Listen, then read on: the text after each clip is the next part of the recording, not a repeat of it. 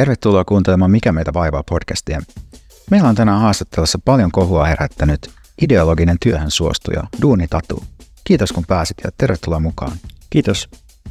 Sä aiheutit suurehkon somekohun pari viikkoa sitten iltapäivälehteen antamassa haastattelulla, jossa sä sanoit, että otat vastaan sellaistakin työtä, joka on vaarallista sekä sulle että ympäristölle, rikkoo työsuojelunormeja ja josta maksetaan minimipalkan reilusti alittavaa korvausta. Sä sanoit, että työ on ainoa asia, jolla oikeasti on väliä ja että työ on uskon asia. Haluaisitko sä perustella vähän, että mistä tässä on kyse? No musta tämä keskustelu on lähtenyt aika pahasti käsistä. Mähän halusin vain tuoda sen näkökulman mediaan, että kaikki työ, ihan kaikki työ, kiittää tekijänsä ja on arvokasta. Tätä ei se siis silleen kiitä, että, että mulla esimerkiksi katkesi sormi sirkkelissä laittomalla työmaalla tuossa viime viikolla – ei ole vakuutusta, kun ei ole työsopimusta ja näin poispäin, mutta, mutta abstraktiivilla tasolla niin, niin kiittää ja sitten kiittää niin kuin kaiken jälkeen. Niin, sun haastattelusta nousi aikamoinen kohu. Keskuskauppakamarin puheenjohtaja muun muassa twiittasi masturboineensa kiivaasti lukiessaan tätä haastattelua. Sitten keskustapuolue teki susta välittömästi kunnia puheenjohtajansa ja Pekka Haavistokin otti kantaa sanomalla omilla somekanavillaan, että – Työn suostuminen on ehdottomasti moraalisesti oikein aina ja kaikissa tilanteissa. Vasemmistopoliitikot taas otti etäisyyttä sun haastatteluun ja muistutti, että esimerkiksi työntekijä ei pitäisi saada lyödä töissä, toisin kuin sun työnantajat toistuvasti haastattelun mukaan tekee. Miten tämä kohu on muuttunut sun elämää? No ei se oikeastaan paljon ole, kun en mä ehdi seurata tätä keskustelua, kun on töissä koko ajan. Esimerkiksi tähän haastatteluun mä ehdin ainoastaan sen takia, että mä ajoin Volttia saman kerrostaloa, missä tämä studio on. Itse asiassa mä teen Amazonin Mechanical Turkin kautta tässä puhelimella samalla mikrotöitä. Mulla on käynnissä sellainen haaste, että miten vähän palkkaa voi ansaita suurimmalla mahdollisella määrällä duunia. Tämä on ikään kuin henkilökohtainen renessanssi. No miten sitten, kun moni on nostanut keskustelun työnantajan ja työntekijän välistä valtasuhdetta, miten sä siitä ajattelet? Tämä on mulle tosi rakas aihe, joten hienoa kun kysyit. Mä itse koen sen niin, että kaikki on ok työnantajan ja työntekijän välillä niin kauan kuin suostumus on kunnossa molemmin puolin. Mun mielestä on oikeastaan aika kuumaa, että työnantaja voi teettää mulla loputtomasti töitä, niin kuin work me. Mutta toki, jos jollain on ongelmia, eikä tämä suhde sytytä, niin nykyään on tosi paljon myös työntekoon mahdollisuuksia, jossa tämä suhde on täysin anonyymi, esim. Volt tai tämä Mechanical Turk. Tällaisessa joku appi huutaa mulle ja, ja kurittaa mua. Si- siinä ei ole mitään henkilökohtaista, vaikka just joku Voltin perustaja voi esitellä Pepsoden triviaan ja verotietojen Hesarissa, eikä kukaan tiedä, mitä työhuoneen puolella tapahtuu mun ja sen appin välillä. Täys anonyymiys.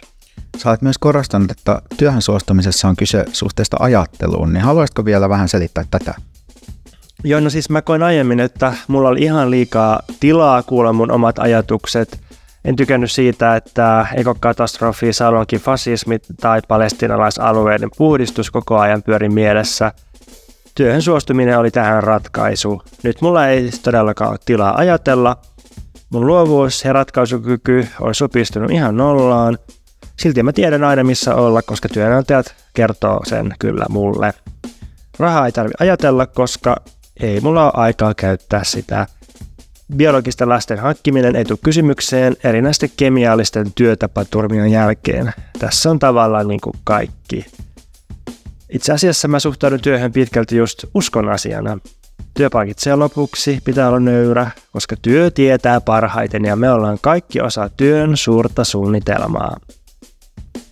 Työtä pitää tehdä aina, ja lopulta työtaivan porteilla kaikki selkiytyy ja paljastuu. Se on täyttä elämää. Hiljaista hetkeä ei ole koskaan. Tämä on välitöntä työpaimenen ja lauman yhteyttä. Kato, nytkin tämä appi, tämä alkoi piipittää, että mä oon ollut paikallani liian pitkään. Se kertoo, että mun pitää liikkua, mennä eteenpäin, elää, Joten kiitos tästä ja nyt on ihan pakko juosta, mutta haluan vaan kertoa kaikille, että mä oon onnellinen tai siis ainakin se on sellaista, mitä mä tykkään sanoa.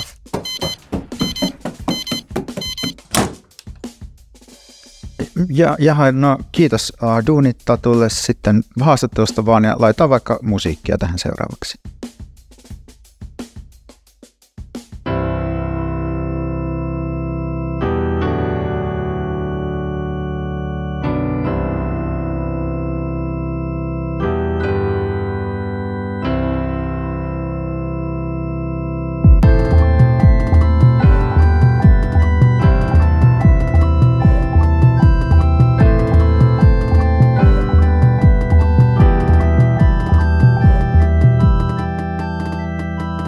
Mites hetkinen, jotenkin silleen, että tämä ääni lähtee Pontuksesta, toinen ääni lähtee Veikasta. Meidät erottaa siitä, että Pontus on superjuntti mega metsäläinen, joka ei koskaan lopeta savusaunassa jurnuttamista, kun taas Veikka on sivistynyt kaupunki-ihminen, joka puhuu ruotsia ja kylpeä Kööpenhaminassa.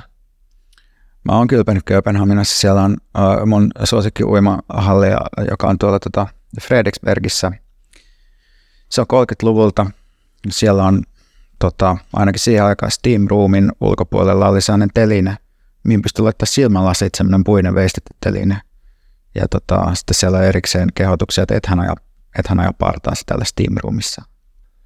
Suurin piirtein sinä vuonna, kun me tutustuttiin, niin yhtäkkiä sä joko chattasit tai soitit mulle Köpiksestä uimahallista. Ja mä olin hämmentynyt. Ensinnäkin sä oot yhtäkkiä Köpiksessä ja toisekseen sä oot noin vain kasuaalisesti jossain uimahallissa ja viestität mulle sieltä. Ja se, se oli mulle semmoinen kosketus semmoiseen maailman, maailman kaupunkilaisveikkaan.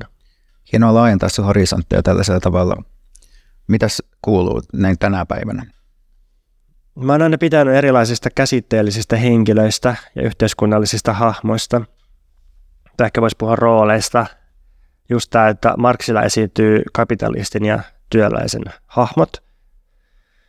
Keskiluokan julkisessa keskustelussa esiintyy ainakin hyvällisen, ahkerasti työtä tekevän alistuvan, kunnollisen kansalaisen hahmo, ja sitten tätä nykyään on Tiohan esiintynyt myös ideologisen työstä kieltäytyjän hahmo – Jussi Vähämäen yhteiskuntafilosofiset tekstit on täynnä musta hauskoja hahmoja, niin kuin opportunisti, kuhnuri, kyynikko ja toimittajatutkija.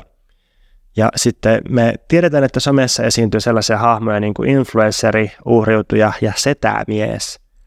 Mä en tiedä, aiotko itse täydentää tähän meidän keksimiä hahmoja vai? Mitäs me ollaan keksitty? No me ollaan keksitty uh, edistysmielinen liberaali, meidän, mikä liberalismia vaivaa kirjassa, ja sitten meidän uudessa kirjassa esiintyy internetin uskova ihminen. Mm. Eli nämä hahmot on tällaisia rakenteellisia rooleja tai ideaalityyppejä tai sellaisia, että kaikki tunnistaa usein, kun kerrotaan, että mistä tässä hahmossa on kyse, mutta sitten se hahmo ei ole kukaan niin kuin tietty yksittäinen todellinen henkilö, vaan se hahmo on tämmöinen muodostelma, joka ruumiillistuu enemmän tai vähemmän erilaisissa ihmisissä ja hahmo on ehkä semmoinen vähän anonyymi toimijan rooli, joka sitten leviää ja johon, ne ihmiset syystä tai toisesta asettuu. Ja nyt viime aikoina musta on tuntunut, että mä törmään jatkuvasti uusiin hahmoihin ja mä ajattelin, että mä esittelen tässä muutaman tällaisen hahmon ja sä voit Veikka sitten kommentoida, että, että ootko törmännyt tämmöisiin hahmoihin tai, tai onko sulla jotain lisättävää tai, tai jotakin niin kuin omia hahmoja mielessä, mutta nyt ensimmäinen hahmo on tekoälykkö.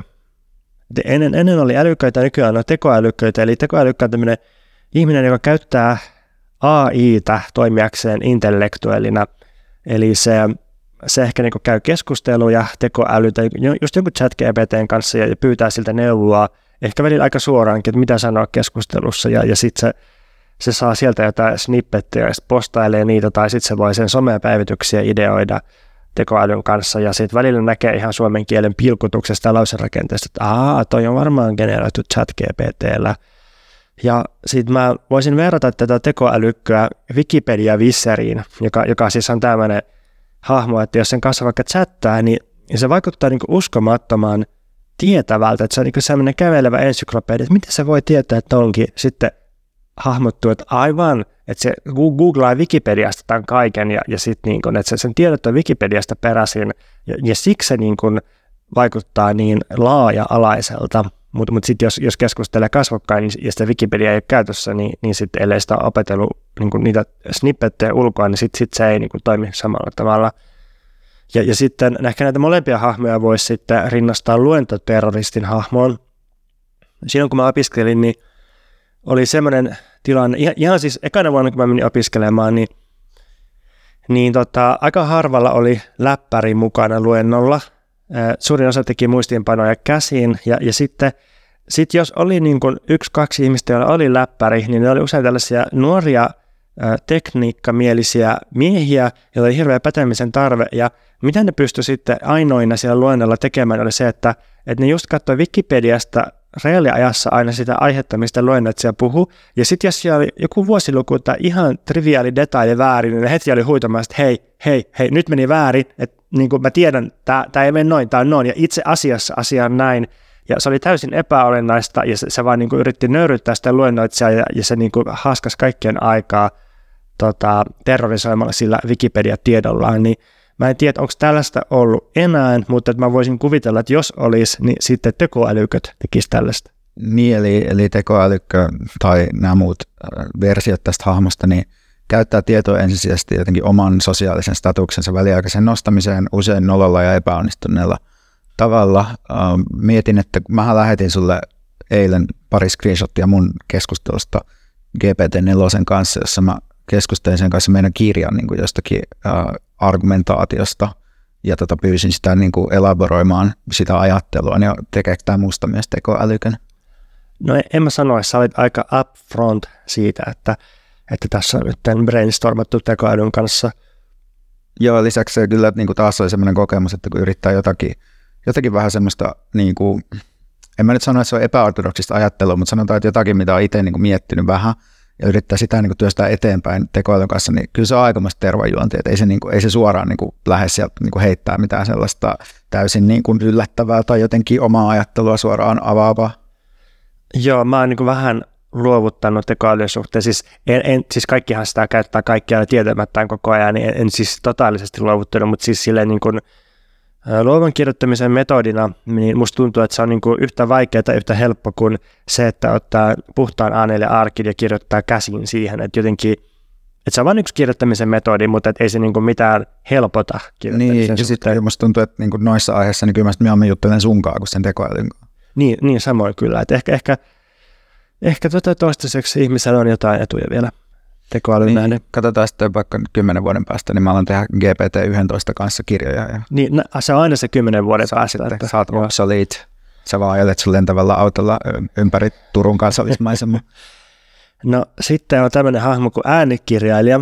Tämä aika tarkka, että se on kirjailija, jonka kirjoittamista ohjaa ää, ajatus äänikirjan lukijasta ja kuuntelijasta. Et, et ei voi käyttää liian monimutkaisia lauserakenteita tai, tai niin liian epäselviä liukumia, koska sitten se ei toimi äänikirjana. Et mun mielestä tämä on ihan niin kuin neutraali hahmo, että se, se ei ole mitään niin kuin paheksuntaa, mutta että se, se niin kuin, mä huomaan, että tästä on jo parin tutun kirjailijan kanssa tullut puhuttua, että ne niin kuin ihan on kommentoinut ääneen, että kyllä se, kyllä se niin kuin alkaa olla mielessä se, että mitenköhän se äänikirjan lukija tämänkin, mitenköhän se kuuntelija tästäkin selviä, ymmärtääköhän se tätä, niin, niin musta tämmöinen äänikirjailijuus on, on silleen kuitenkin uusi asia, että että se ei ole perinteistä painettua kirjallisuutta, mutta sitten se ei ole myöskään esimerkiksi kuunnelman tai semmoisen niin teatteripiisin kirjoittamista, vaan se on vähän semmoista välimaastoilua. Ja tietenkin tyylipuhdas äänikirjailija kirjoittaisi semmoisen kirjan, joka on pelkästään sitten tehty äänikirjaksi tai suunniteltu sellaiseksi. Toi on sellainen, mitä mä oon ajatellut niin aika pitkään nuorten kirjallisuuden kohdalla. Siis en, en suoraan tota, mutta ehkä voisin kutsua tätä yleisemmin niin virtuaaliseksi mediallisuudeksi, eli tavallaan, että millaisia – millaisia medioita kirjoittaja pitää mielessään silloin, kun se kirjoittaa. Et mun mielestä esimerkiksi kirjallisuudessa ja jännityskirjallisuudessa on aika paljon sitä, että se, että se niin kuin näyttää olevan ikään kuin kuvakäsikirjoitus, että se kirjailija kirjoittaa sellaisella tavalla, että se voisi suoraan siirtää niin kuin televisio-käsikirjoitukseksi tai sitten voisi suoraan tehdä elokuvan ja se voi olla joskus tietosta, mutta sitten joskus tavallaan se voi olla vaan se, että se niin kuin, uh, visuaali, audiovisuaalinen media ikään kuin ohjaa sitä kirjoittamista ja se on se ensisijainen jotenkin um, uh, malli, semmoinen niin kuin jotenkin skeema, minkä kautta kirjoitetaan, ja mä uskon, että se on niin kuin, että jollain tavalla uh, kirjailijalla on aina erilaisia niin kuin mediallisia malleja tai skeemoja, joita se ajattelee, jotka siis tietysti niin kuin kirjailijalla voi olla myös se kirja, millainen kirja se on, uh, millaista sitä on lukea, mitä se lukija pystyy siitä niin kuin saamaan, jos on paksu kirja, paljonko se painaa, tai että millaisia lukuja, miten pitkiä lukuja tässä on, miten iso henkilökalleri, miten se niin kuin kognitiivisesti se lukija handlaa sen, mutta sitten toisaalta myös se, että no jos tästä tehdään äänikirja, niin millainen se, toimiko tämä äänikirja, jos tästä tehdään leffa, niin voiko sen siirtää suoraan niin kuin leffaksi helposti ja saa siitä rahat kotiin ja kaikkea tällaista. Joo, hyvä huomio toi. Erityisesti siltä kannalta, että musta tuntuu, että, että kun me eletään nykyään niin audiovisuaalisessa kulttuurissa, tai se, se, jotenkin se video on se perusmuoto, millä me kohdataan mediaa, niin, tai, tai ei se oikeasti ole tekstihän se edelleen, niin kun, jos miettii ää, puhelimen ja, ja somen ja niin edelleen käyttöliittymää, niin me ei vaan niin ehkä mielletä sitä tekstiksi, mutta jotenkin se, mikä tekee isomman ja vahvimman vaikutuksen, niin se on video, niin sitten on huomannut, että että kirjailijoilla, tai varsinkin jos ihminen aloittaa kirjojen kirjoittamisen, kaunonkirjallisuuden kirjoittamisen, niin se, se oletustekniikka on, on niin kuin kameratekniikka, siis kameraajot ja, ja kameran leikkaukset. Ja se on tosi jännä, koska se, sehän niin kuin, kirjallisuus voi olla mitä vaan, että se, se voi olla tajunnan virtaa tai, tai siinä voidaan mennä aikaa tai, tai paikkaa tosi nopeasti tai, tai niin sekoittaa asioita tai olla tosi se voi olla tosi lyyristä, se voi olla tosi eeppistä, mutta jotenkin se, niin kuin se kameran silmä on sitten vakiintunut. Mä oon ollut myös yhden Hesarin uh, ansioituneen toimittajan kirjoittajakoulutuksessa joskus, jossa tota, um, ohjattiin nimenomaan suoraan siis kirjoittamaan kameratekniikalla silleen, että tehdään ensin establishing shot, jossa uh, niin kuin tehdään ikään kuin lukijalle tai katsojalle selväksi se ympäristö muutamalla, muutamalla jutulla ja sitten sit sen jälkeen niin kuin, um, tarkennetaan yksityiskohtaan. Että et se olisi vähän niin kuin tälleen, että jos mä tekisin susta haastattua, niin mä oon silleen, että uh, keväinen lumi putoaa hiljaa musiikkitalon ulkopuolella. Sitten sit zoomataan sisään. Pontus Purokuru ottaa kahvin kaarmaidolla, istuttaa pöytään, vilkaisee lunta, katsoo kelloa ja toteaa, uh, tuntuu kuin jyrä olisi ajanut taas ylitse, niin en kestä näitä kevät-talven päiviä. Niin kuin tämä tyyli. Tuo ärsyttää todella paljon journalismissa, siis feature-jutuissa ja sitten, sitten haastatteluissa, kun se on niin tyhjän päivästä se, että Veikka ottaa uuden kulauksen kahvikupista. Niin poista se, mitä väliä sillä on, että ottaako Veikka vai eikö Veikka ottaa. Jos, jos Veikka ottaa rankasti kuppia, niin sitten se voi olla kiinnostava siinä haastattelussa. Niin, että jos siis, että Purokuru joi seitsemän kuppia kahvia ja puhui monista eri maansiirtokoneista, jotka ajavat hänen ylitseen. Se olisi kiinnostavaa. se, se olisi kiinnostavaa, joo. No sitten on hahmo nimeltä Mikropaavi. Tämä on Eetu Virenin esseekirjansa julkkareissa esittelemä hahmo. Tämä on minusta mahtava. Eli Mikropaavi on tämmöinen taho, joka uskoo, että hänellä on taivasten valtakunnan avaimet käsissään ja kyky määritellä universaali moraalinen totuus. Ehkä jopa tämmöinen niin mini-mikrokirkon perustaja. Ja tässä on varmasti taustalla Deleuzein ja Gattarin käsite mikrofasisti, ja, ja me voidaan kokeilla liittää mikroetuliitteitä monenkin juttuun, ja ne toimii nykyaikana musta aika hyvin, että et, et niin kun, kun tehdään juttuja siitä koko ajan, että kaikkien pitää sijoittaa, niin meistä tehdään mikrokapitalisteja. Mutta ehkä voidaan mennä vielä nanotasolle, ja muistan, että Lori Penny aikoinaan esitteli itsensä nanojulkiksena, tai, tai ihan niin, niin eikö, eikö se ole myös influencer-kategorioita, niin eikö se ole myös nano-influenceri? Niin, niin joo, varmasti. Niin kuin, että mikroinfluencerit on sellaisia uh, tyyli alle 5000 seuraajan tilejä ja sitten nanot on jotain, ehkä, ehkä niissä sitten se määrä ei enää se oleellinen, vaan se laatu jollain tavalla, että ne, ne voi niinku establishata jotakin uusia trendejä, jotka sitten siirtyy isompien tilien kautta valtavirtaan. Joo, joo kyllä. Sitten on pohjayksilö. Ja tämä on huippuyksilön pakollinen varjovastine, että kun koko ajan tehdään sankarijuttuja huippuyksilöistä ja yritetään tuottaa huippuyksilöitä huippuyliopistoista, huippupaikoista kilpailemaan, niin jotta voi olla huippuja, niin pitää tietenkin olla pohja. Ei ole vuoria ilman laaksoja, niin, niin, niin sitten tota, jos me tuotetaan huippuyksilöitä, niin pitää välttämättä tuottaa myös sitten pohjayksilöitä. Ja sitä voi kukin miettiä, että, että missä, missä itse kohtaa pohjayksilöitä tai, tai onko kenties itse semmoinen. Ja... Niin, musta toi on hyvä, toi on hyvä ja musta tuntuu, että huippu- ja pohjayksilöitä yhdistetään, yhdistää se, että yhteiskunnallinen kannustinpuhe kohdistuu niihin kahteen ryhmään. Just näin. Että pohjayksilöt pitää kannustaa rankaisemalla niitä ja huippuyksilöt pitää kannustaa palkitsemalla niitä. Pohjayksilöitä ajatellaan, että ne on työttömiä, ja toimeentulotuella eläviä erityisen paljon, mutta mut sitten myös tällaisia, jotka on jotenkin symbolisissa yhteiskunnan määrittämissä päämäärissä epäonnistuneet. Sitten tulee kysymys tietysti, että onko ideologinen työtä jotenkin sekä huippu- että pohjayksilö? Niin. Niin. niin. Se, on, se on kiinnostava hahmo, koska se, se voi niinku kääntyä kumpaankin suuntaan. Et joskus sitä tulee kaikenlaisia menestyjiä siitä, että, että ottaa sitä aikaa ja tilaa itselleen kieltäytymällä työstä ja, ja tekemällä siinä, siinä vaikka yhteiskunnan tuilla sitten jotain, jotain niin kuin harjoitusta, josta päätyy sitten huippuyksilöksi. Ja, ja tietysti nykyään tykätään aina välillä nostaa myös julkisuuteen työstä kieltäytymiseksi ainakin huippujulkisuuden yksilöksi. Mutta tästä me päästään viimeiseen hahmoon, joka on työhön pakottaja, ehkä jopa ideologinen työhön pakottaja. Kun nykyään puhutaan hirveän paljon, no ei puhuta hirveän paljon, mutta suhteellisen paljon työstä kieltäytymisestä, niin ehkä pitäisi kuitenkin puhua sitten myös työhön pakottamisesta, koska eikö sitä nytten enemmän ole kapitalismissa kyse. Siis työhön pakottamisesta on paljon enemmän kyse kuin työstä kieltäytymisestä.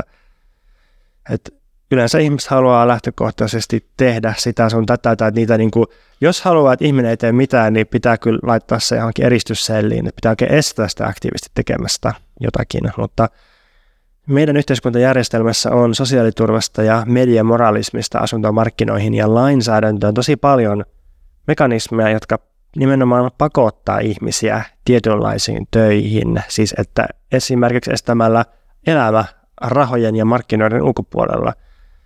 Ja no millaisiin töihin ihmisiä sitten pakotetaan? No lähinnä sellaisiin, joissa pääosin tuotetaan turhaa kamaa ja turhia palveluita ja voittoa ynnä valtaa joillekin muille, yleensä niille, joilla on jo ennestään eli näille huippuyksilöille – ketkä sitten on työhönpakottajia, niin varmasti julkisuudessa ankarasti saarnaavat yrittäjät, jotka siis täällä saarnaamisella hakee ihmisiä, joilla teettää omat työnsä, jotta saisivat tuottaa itselleen.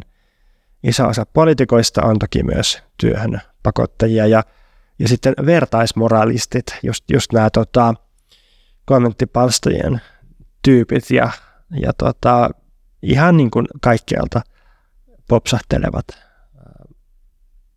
joo, kaikkialta popsahtelee pakottajia. Se, se on mun niin kuin, kokemus suomalaisesta yhteiskunnasta vuonna 2024.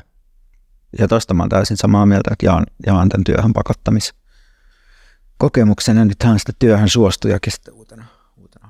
Niin, se, se, oli hyvä, mukava, kun Veikka kirjoitti tällaisen intron. Nyt pitää tosiaan sanoa, että sen jälkeen kun Veikka lopetti Mikä mitä vaivaa Instagramin postaamisen, niin sen luovuus on kanavoitunut vahvasti muualle, esimerkiksi näihin introihin.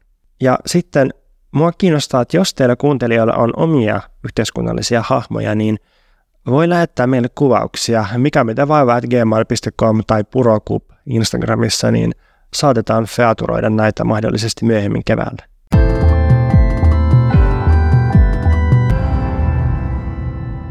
Mikä se Veikka sua vaivaa? Syksyn 2023 varakirjamessuilla oli pienimuotoinen skenekohu, kun kirjailija Emilia Männyvälin esiintyminen peruttiin viime hetkellä varakirjamessuilta. se oli samana viikonloppuna se peruminen, kun nämä kirjamessut oli, ja tota, tämä Varis kollektiivi sitten tämmöisessä jälkikäteisessä ulostulossa toi esiin, että Emilia Männyvälin toista en suostu katoamaan esseeteoksen nimiessessä oli transfobisia kohtia, joiden takia tästä peruttiin tämä esiintyminen – Tämä kollektiivi toi esiin myös, että, että siellä oltiin sisäisesti erimielisiä tilaisuuden perumisesta. Ja tämä päätös sitten herätti näkemyksiä puolesta ja vastaan somekeskustelussa. Tässä tekstissä siis, tässä Emilia Männyvälin esteessä, käsitellään muun muassa mies- ja naissanojen käytön häivyttämistä terveydenhuollossa mahdollisesti vaarallisena, eli sitä pyritään tarpeet, tai sillä että välttämään niin kuin ikään kuin tarpeetonta sukupuolittamista terveydenhuollossa, vaikka sitten siinä myös korostetaan, että biologinen äh, sukupuoli ja biologinen näkökulma lisääntymiseen on tosi yksinkertainen asia. Ja, mutta tämän tekstin päähuomio oikeastaan on Männyväli omassa kokemuksessa naiseudesta ja erityisesti siitä, että hän määrittelee sitä aika paljon tämmöisen niin kuin ulkopuolisen kohtelun tuottamana roolina, johon ei liity erityistä sisäistä naise- naiseksi samastumista – ja siinä on, se on tavallaan tosi henkilökohtainen teksti vaan niin tietysti naiseuden kokemuksesta, mutta sitten samalla siinä käsitellään intersektionaalista sukupuolikeskustelua akateemisena ja ulos sulkevana ja tavallaan niin semmoista niin kuin naiseuden määrittelytilan kapeutumista ja tällaista. Ja tälleen tästä tekstistä lienee niin kuin helpointa sanoa, että, että vaikka se ei asetu ideologisesti osaksi transeksklusiivista radikaalifeminismiä, eli terfismiä tai terfiä, niin, niin sen argumentaatio on jo, joiltain osin linjassa monien NS-terf-näkemysten kanssa. Ja tämä tuskin on mitenkään tietoista tai tarkoituksellista, mutta samalla on ymmärrettävää, että se teksti helposti niputetaan tämmöiseksi terfi-tekstiksi, varsinkin josta Emilia Männyveli ei ole mitenkään tuttu toimijana. Me mennään myöhemmin vähän siihen, että mitä, mitä niin on joku terfismi ylipäätään, mutta, mutta mä niin kuin, nyt silleen jälkikäteen, kun tarkastelee tätä keissiä, niin minusta on ainakin helppo todeta, että jos se osoittaa jotakin, niin se osoittaa jonkinlaisen skenen, heikkoa kykyä käsitellä sukupuolta ja myös erimielisyyttä älyllisellä tasolla. Et kukaan, joka sitten vaati tämän Männyväli esiintymisen perumista, ei lopulta suostunut missään yksilöimään tiettyjä transfobisia väitteitä tai tekstikohtia tässä esseessä. Ja tämä essee niin esitettiin perumisen syyksi, mutta kukaan ei halunnut mennä tekstin tasolle siinä niissä niin kuin analyyseissä. Ja syitä tähän, että miksei, men, miksei menty tekstitasolle, voi vain spekuloida, että, että jos haluaisi olla vähän ilkeä, niin voisi arvata, että tiettyjen tekstikohtien yksilöiminen mahdollistaisi väittelyn tästä perumispäätöksestä ja sitä kautta myös näiden väitteiden kumoamisen, eli voisi joku voisi väittää, että no itse ei, ei ole, tai että voitaisiin käydä aitoa kiistelyä siitä, että onko se teksti transfobista vai ei. Ja sitten tavallaan se, että pysytään vähän epämääräisellä tasolla, niin se, se tietysti johtaa vähän semmoiseen kuiskutteluun ja se on se epämääräiseen, eikö toi nyt ollut jotenkin transfobinen. Ja tavallaan, että, että se estää väittelyä ja, ja tää, tässä sitten päästään tavallaan ehkä semmoiseen toiseen seikkaan, mikä ehkä selittää tätä tätä haluttomuutta yksil, tai niin ryhtyä väittelyyn, joka on tavallaan semmoisen tietynlaisen vähemmistökokemuksen ehkä jonkinlainen sointi tai sellainen, että, että pelkkä kokemus transfobiasta, aika epämääräinen tai diffuusi tai vaikeasti määrittävä kokemus transfobiasta tavallaan riittää, että sitä ei tarvii artikuloida mitenkään selkeästi ja vaatimus siitä, että pitäisi artikuloida tämmöinen kokemus, niin on itsessään jo sortamista. Niin ja mä korostaisin, että nimenomaan tietynlainen, niin, niin kuin sä sanoitkin, että jonkun vaikka yhden ihmisen, yhden vähemmistön kuuluvan ihmisen kokemus tai kahden sellaisen, niin helposti nostetaan, että tämä olisi ikään kuin kaikkien vähemmistön kuuluvien ihmisten kokemus. Niin, Tässä... transihmisten ei todellakaan olisi halunnut tuota perua eikä... Niin, ja ne, ne tuli kommentoimaan varjokirjamessujen Insta-kommentteihin julkisesti, että hei, että mä kuulun tähän vähemmistön, niin olen transtaustainen ja niin kuin, että mä olisin halunnut ehkä, että tämä olisi mennyt eri tavalla. Niin, ja mä en, siis, mä en, tai siis Oltiin kyllä kantaa itse tähän itse perumisenkin se tapahtui, mutta no, joka tapauksessa en nyt tässä, tässä nyt en, en, en niin puhu siitä, mutta, mutta sit se, mistä mä itse asiassa haluaisin puhua, oli se, että, että muutama viikkoa myöhemmin sitten tuolla Ylen kulttuuri oli radiokeskustelu tätä samaa aihetta käsitellen, jossa tota, sukupuolesta Emilia Männyvälin esseen pohjalta oli keskustelemassa biologi Atte Komonen, ja myös viitataan tässä esseessä – ja sitten sukupuolen tutkimuksen professori, suoranainen legenda Leena Rossi, joka on muun muassa kääntänyt Tuija Pulkkisen kanssa Judith Butlerin hankalan sukupuolen ja sitten Jyväskylän yliopiston tutkijatohtori Joonas Pennanen.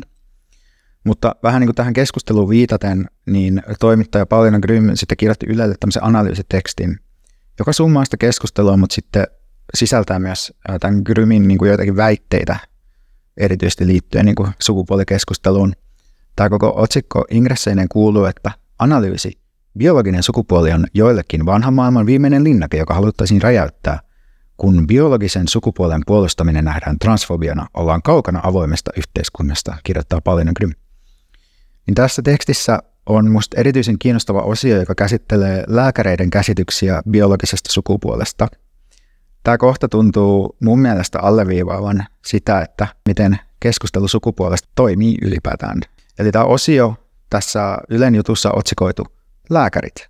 Biologinen lähestymistapa ei ole taantumuksesta sortoa. Ja tässä, tässä kohdassa sitä Paulina Grym siteraa tämmöistä lääkärilehteen tehtyä mielikir- mielipidekirjoitusta. Ja tämä Grym kirjoittaa, että lääkärilehden mielipideosastolla vuoden 2022 joulukuussa eikö lokakuussa julkaistussa kirjoituksessa joukko lääkäreitä vastusti lääkärilehden päätoimittajien päätöstä välttää sanojen nainen ja mies käyttöä yhteyksissä, joissa se johtaa turhaan tai virheelliseen sukupuolittamiseen. Tässä niin kuin, käytännössä puhutaan siitä, että nämä, nämä tota, kirjoittajat pitää niin kuin, biologiaa ja biologista luokittelua tämän, niin kuin ta- tarpeellisena ja tärkeänä lääketieteessä, että saataisiin tarkkuutta ja selkeyttä ja että että myös että koettu sukupuoli ei lääkärin näkökulmasta tuo mitään lisäarvoa hoitoon tai tutkimukseen, vaan voi aiheuttaa sekannusta. Eli käytännössä vähän silleen, että jos joku ihminen sanoo, että no mä oon transnainen, niin sitten se aiheuttaa sekannusta hoidossa ja menee jotenkin hirveän vaikeaksi. Tämä niin lääkärit alaotsikko ja tämä Grymin kirjoittama kuvaus tästä lääkäreiden mielipidetekstistä niin antaa ymmärtää, että tässä olisi nyt tämmöinen ihan tavallinen lääkäriammattikunnan keskustelu, jossa joukko huolestuneita ammattilaisia lääketieteellisestä tutkimusnäkökulmasta korostaisi tämän biologisen sukupuolen merkitystä. Mutta sitten mä, mä tosi ad hominem tasolla lähin katsoa, että keitä nämä niin on nämä lääkärit, joihin tässä ylejutussa viitataan, että ketkä on kirjoittanut tämän tekstin, mihin tässä viitataan, niin, niin sieltä löytyy vapaakirkon aktiivi, joka siis tämä on tämmöinen kirkko, jonka mukaan homoseksuaalinen harjoittaminen on syntiä. Ja sama tyyppi toimii myös tämmöisessä koronarajoituksessa vastustavassa yhdistyksessä. Sitten löytyy porilainen vapaakirkkoaktiivi, toinen porilainen vapaakirkkoaktiivi, sitten joku tämmöinen tässä samassa koronarajoituksia vastustavassa yhdistyksessä toimiva tyyppi, joka sanoo myös olevansa pro-life, pro-Israel ja kristitty, ja sitten yksi kristillisdemokraattien porilainen valtuutettu. Tässä jutussa siis otetaan tämmöisiä niin vapaa-seurakunta-aktiiveja ja esitellään niiden näkemykset sukupuolesta ikään kuin vaan tämmöisenä huolestuneiden tieteellisten osaajien ammattilaisten näke- äänenä. Ja sitten tota, tämä Grym jatkaa vielä tässä että tälle, että lisäksi lääkärit viittasivat mielipidekirjoituksessaan naisiin, joista Männyvälikin esseessään kirjoitti – Jaamme myös naisten rintama huolen, että sukupuolineutraali kielenkäyttö ylläpitää naisten näkymättömyyttä. Naisten erityistarpeet terveydenhuollossa eivät tule välttämättä riittävästi huomioiduiksi. Niin tämä naisten rintama, johon nämä lääkärit viittaa ja paljon kyllä viittaa, niin tämä on siis yhdistys, joka ilmoittaa sivulla, että naiseus on biologinen realiteetti. Ja siitä siis biologisesta realiteetista juontuu monet naisten historialliset kohtaamat yhteiskunnalliset ongelmat.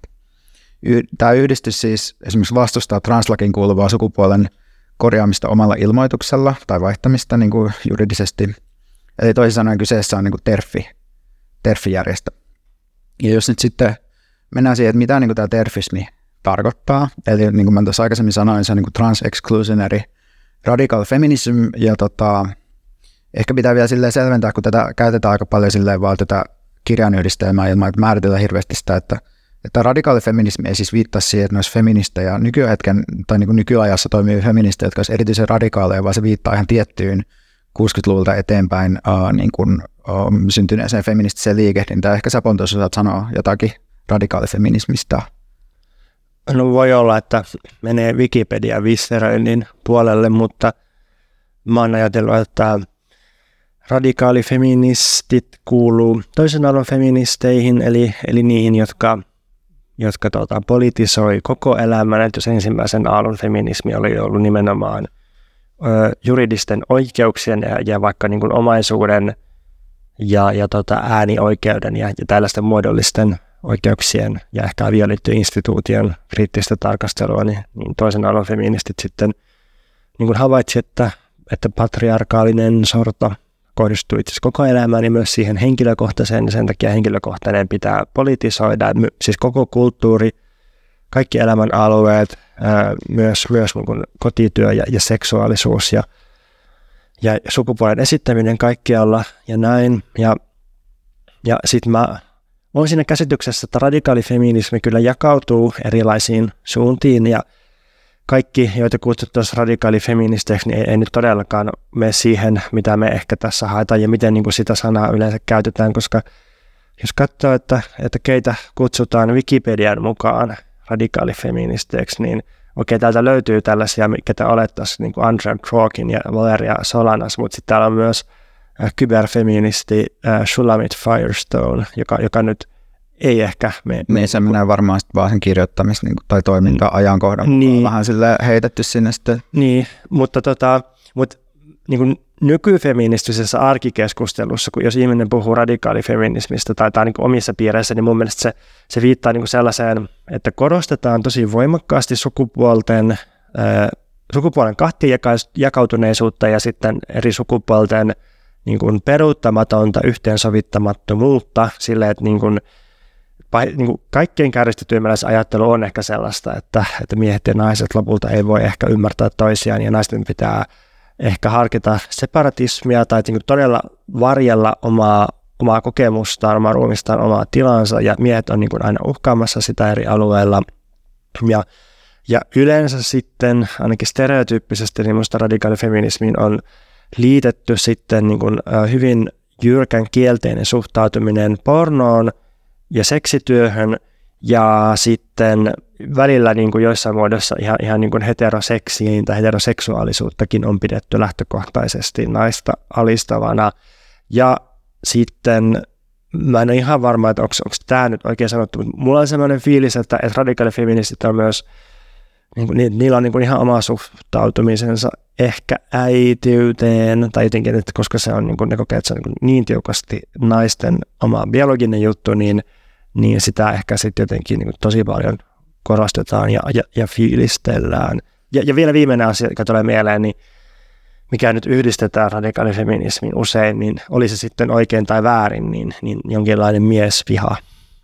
Joo, ja ehkä siis tästä mun mielestä se, tai musta oli tosi hyvä kuvaus, minkä sanoit, ehkä se, mitä tästä voi ottaa talteen, on tavallaan se, että radikaalifeminismi on tietyssä niin kuin feminismin uh, poliittisen historian ajankohdassa syntynyt liike, joka sitten kuitenkin niin kuin jollain tavalla uh, ei ole kuitenkaan mikään historiallinen jäänne, vaan se niin kuin elää edelleen niin kuin osana feminismiä ehkä rinnakkain ja limittyy moniin muihin liikkeisiin. Ja, ja tosiaan niin kuin, että sitä ei välttämättä pidä ajatella silleen, että, että se on sellainen identiteetti, kivettynyt identiteetti, että jotkut ihmiset on näitä ja toiset ei ole, vaan että meidän kaikkien feministien ajattelus on varmasti radikaalifeministisiä osia jäänteitä, mutta että myös voi ajatella silleen, että osa radikaalifeminististä argumentaatiosta esiintyy nykyhetkessä konservatiivisena – suhteessa niin kuin joihinkin toisiin niin kuin feministisiin näkemyksiin ja pyrkii puolustamaan, puolustamaan joitakin ää, niin kuin asioita, jotka koetaan sitten taas niin kuin rajoittavina. Joo, siinä on sellainen jännä niveltyminen, että, että jos 60-luvulla radikaalifeministien toiminta ja argumentit oli aika jyrkässä ristiriidassa konservatiivien kanssa – niin, niin sitten mitä lähemmäs tulee vuosituhanteen vaihdetta, niin, niin jotenkin vaikuttaa siltä, että itse asiassa monien radikaalifeministien tavoitteet saattoi niveltyä ihan, ihan niin kuin kristillisten konservatiivien ja, ja niin kuin hyvin jyrkälinjan oikeistolaisten toimijoiden kanssa. Esimerkiksi just tämä, tämä kriittisyys seksuaalisuutta ja, ja seksityötä ja, ja pornoa kohtaan, niin, niin tota, sehän, sehän niin saattoi sitä aika yllättävästikin mm. toimia yhdessä sen konservatiivisen ää, position kanssa. Niin, konservatiivisuus se on aina suhteessa kontekstiin, se on aina reaktiivista suhteessa siihen, että mikä sillä hetkellä koetaan, koetaan sitten jotenkin asio, asiantiloja huolestuttavalta vaan muuttavaksi. Mutta siis että ehkä tässä nyt pointtina on vaan se, että, että no ensinnäkin, että Suomessa on siis organisoitunutta transeksklusionaalista radikaalifeminismiä, tai en mä tiedä, miten radikaalia tai miten radikaalifeminismiä toi naisten rintama yhdistys niin kuin edustaa, mutta kuitenkin, että et, et ehkä noin niin kuin näytti aika tyypilliseltä tavalla sen, sen tyyliseltä argumenteilta, että koetaan tavallaan, niin että trans, transsukupuolisuus esimerkiksi esiintyy tämmöisenä uhkana tai siihen liittyvä liian löysä sääntely, niin esiintyy uhkana, että sit tässä on just tämmöistä, että no sitten miehet tulee sinne suku, meidän niin pukuhuoneisiin, että miehet alkaa esiintyä naisina ja sitten ehkä vielä semmoiset niin kuin enemmän, enemmän vielä tämmöiset niin kuin tosi reaktionääriset radikaalifeministit, niin kuin transeksklusionääriset radikaalifeministit ajattelevat myös, että mitä transihmisiä ei ole olemassakaan, että transkokemusta ei ole olemassa. Mutta kaikki ei ajattele näin, mutta sellaisiakin on.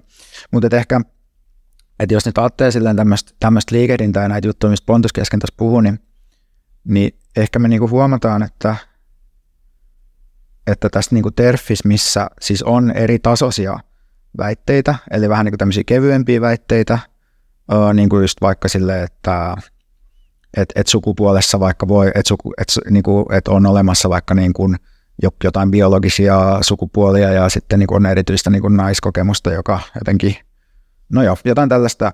Ja sitten on sellaisia niin kuin radikaaleja väitteitä, niin kuin, että transnaisia ei ole naisia ja, ja transaktivismi itsessään niin kuin jotenkin tuhoaa naisten oikeuksia tai jotain tällaista. Mutta et, et ehkä voisi ajatella niin, että, että näiden kevyempien väitteiden kanssa ö, saattaa päätyä niin kuin linjautumaan ja, ja sitä kautta ehkä myös musta tuntuu, että vaikka tämä naisten rintama ry, niin se harjoittaa sellaista, mitä voisi kutsua niin kuin ambient terfismiksi.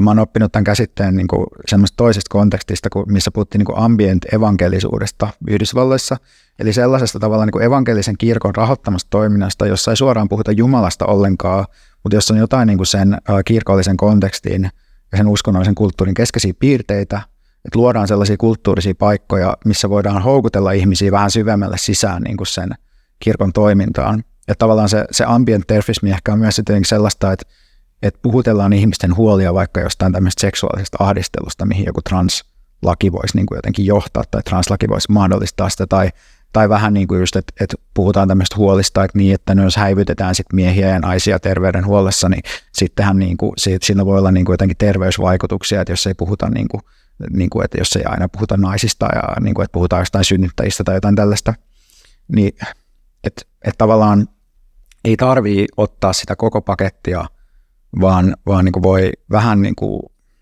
että, että ihminen voi päätyä vähän niin kuin ajattelee tuolla tavalla ja sitten ehkä upota niin kuin syvemmälle – mutta tästä, tota, jos nyt sitten vetäisi jotenkin vähän tästä kaikesta, mitä mä tässä äsken esitin, niin jotain johtopäätöksiä niin, tai jotakin ajatuksia, niin tota, mä näen ehkä silleen, että että että tämä varjokirjamessujen kyvyttömyys oikeasti käydä keskustelua sukupuolesta niin johti tosi huonoon tulokseen, että se tavallaan sysää niin kuin tämän varjokirjamessukeissin tällaisen niin kuin, tämän terfiliikkeen syliin ja aseeksi jollain tavalla. Et mä näen vähän niin kuin, että tämä Ylen juttu on jo sellaista, että, sit niin kuin, että se, se liikkuu niin kuin sellaisella tasolla, että siinä vähän viitataan joihinkin niin kuin, viitataan vähän niin kuin johonkin tällaisiin konservatiivikristittyihin johonkin terfijärjestöön ja sitten se niin kuin, että, että se toimii jotenkin sillä kentällä, niin kuin, että sellaisena argumenttina, että kattokaa nyt, että, että jos joku niin kuin yrittää vielä puolustaa nais, naiskokemusta, niin sitten sit niin kuin, niin sit sen kimppu heti hyökätään. Että, että jotenkin, että se, että ei pystytty oikeasti niin kuin kohtaa sitä esseitä ja sitä keskustelua, niin se tavallaan johtaa tällaiseen.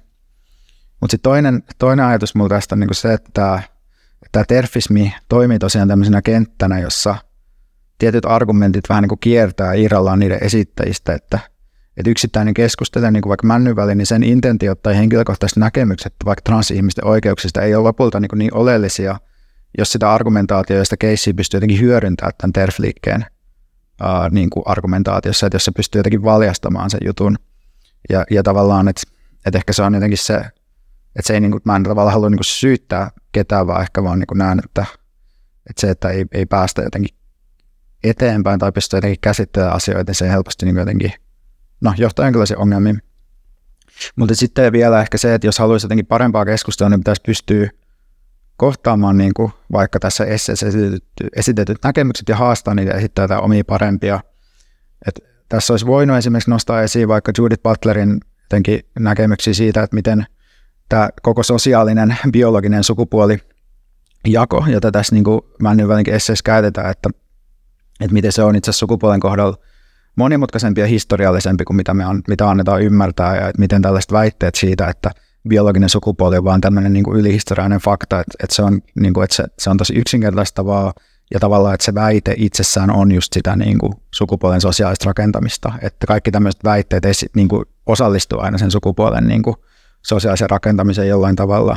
Ja että vaikka meillä selvästi on joku lisääntymisen kytkeytyvä sukupuolisuus, niin sitten on ihan toinen kysymys, että mitä relevanssia silloin erilaisissa yhteiskunnallisissa konteksteissa ja mitä, miten paljon me voidaan johtaa jotain yleistä ja ikuista sukupuolta jotenkin siitä, tai, tai niin kuin, että, että millaisia muita sukupuolitulkintoja meillä voisi olla, tai että voisiko se biologinen sosiaalinen jako korvautua ihan toisenlaisilla joilla niin kuin jossain toisissa tilanteissa. Ja tässä on niin kuin paljon sellaista, mihin olisi voinut mennä ilman, että olisi tarvinnut lähteä, tai ilman, että niin kuin tämä männyväliteksti olisi esiintynyt jotenkin semmoisena tosi vaarallisena uhkaavana mun nähdäkseni. Joo, tämä on kyllä vähän vähän outoa. Journalismia Yleltä, siis vaikka olikin käsittääkseni kolumni, niin, niin se, että ei, ei taustuteta sitä, että, että, että mihinkäs toimijoihin tässä oikein viitataan, tai kiinnostaa, että kuinka tietoista se on se, että ei Niin, niin senhän ei tarvitse niin olla kauhean tietoista, että se tuossa mun mielestä on mielenkiintoista, että se, että se niin semmoinen uh, terfi-ajattelu voi – voi tosiaan niin kuin olla silleen, että sun ei tarvi olla terfi, että sä voit vähän niin kuin poimia sieltä jotakin ja sitten se niin kuin syvemmän pään terfiliike voi niin kuin vähän hyötyä siitä, että sä päädyt poimimaan jotain niiden juttuja jostain mielipidekirjoituksesta tai ties mistä.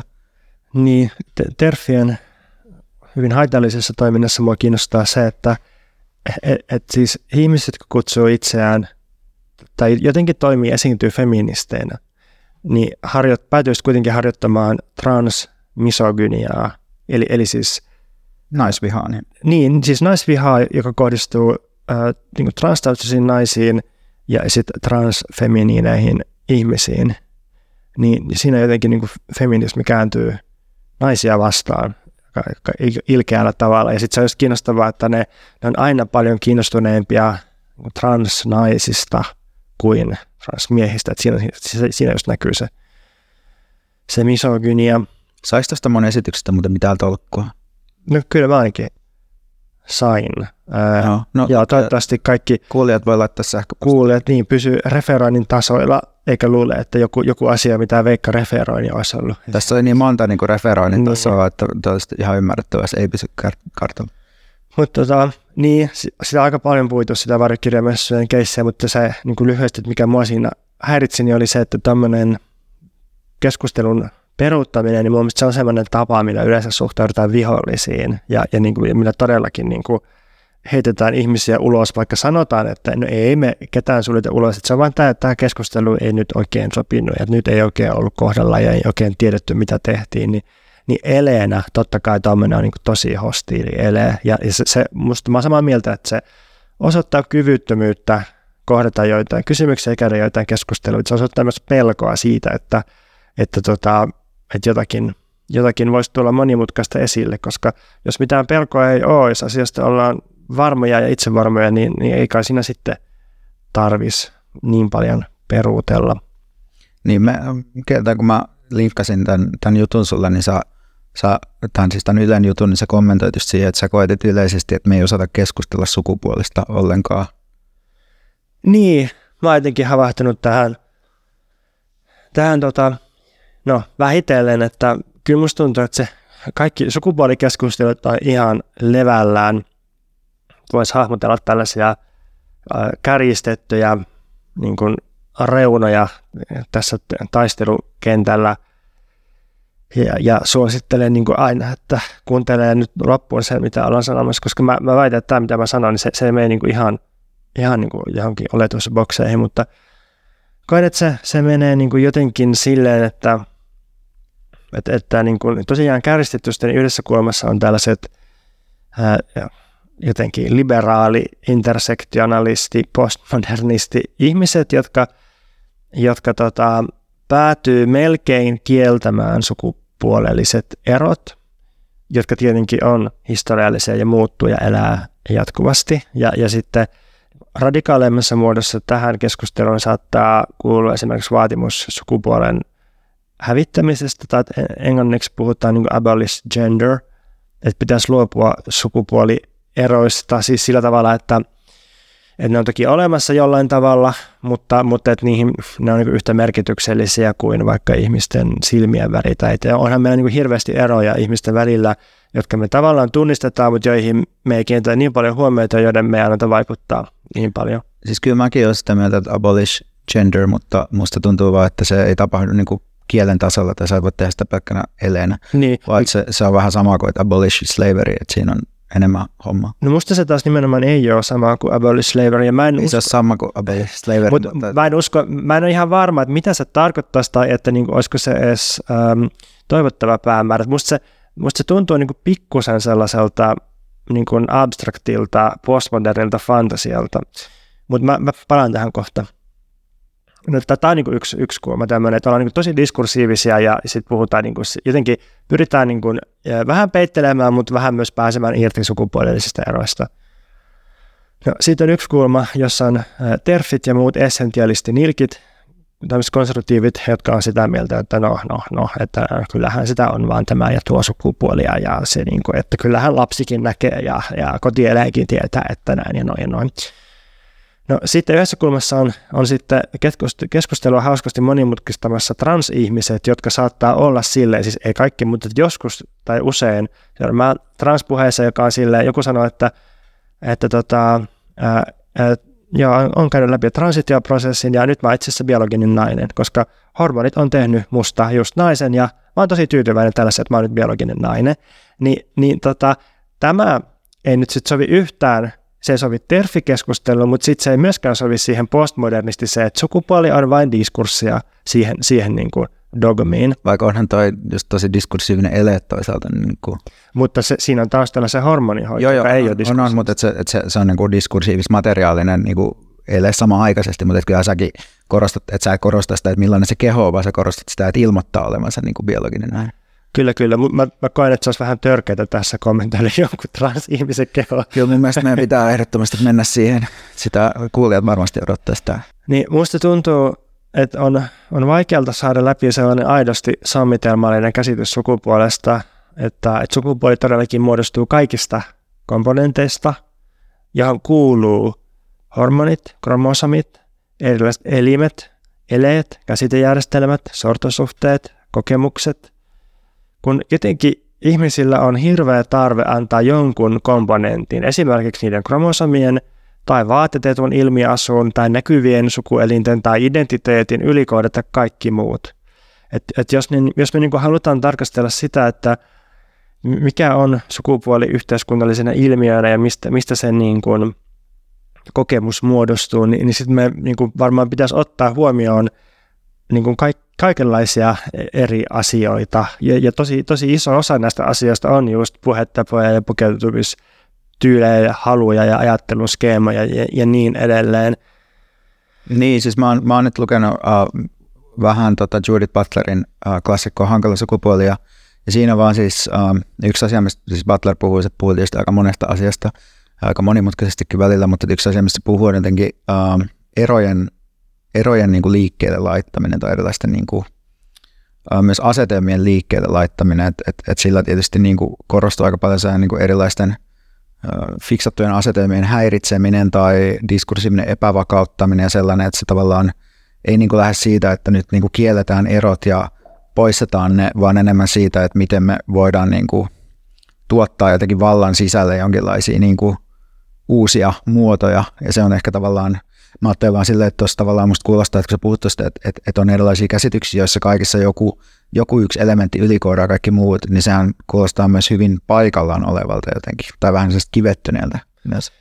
Niin, musta se ei välttämättä kivettynyt, jos ajatellaan vaikka, että identiteetti ylikoodaa kaikki, niin identiteetit muuttuu koko ajan, niin, niin. niin se, se, voi olla tolleen jokseva, mutta silti tosi kapea käsitys. Niin, niin siis mä ymmärrän myös, että sä yrität korostaa niin kuin sitä, että tässä ei, ei jäätäisi sit vaikka vaan siihen, että otetaan niin kuin erilaisia kielellisiä määrittöjä, otetaan ne niin kuin vaan, että me voidaan laittaa ne niin kuin liikkeeseen ja sitten ne niin kuin määrittäisi kaiken, vai että sä haluat tuoda tähän sitten jotenkin semmoisia kehollisia ja muita.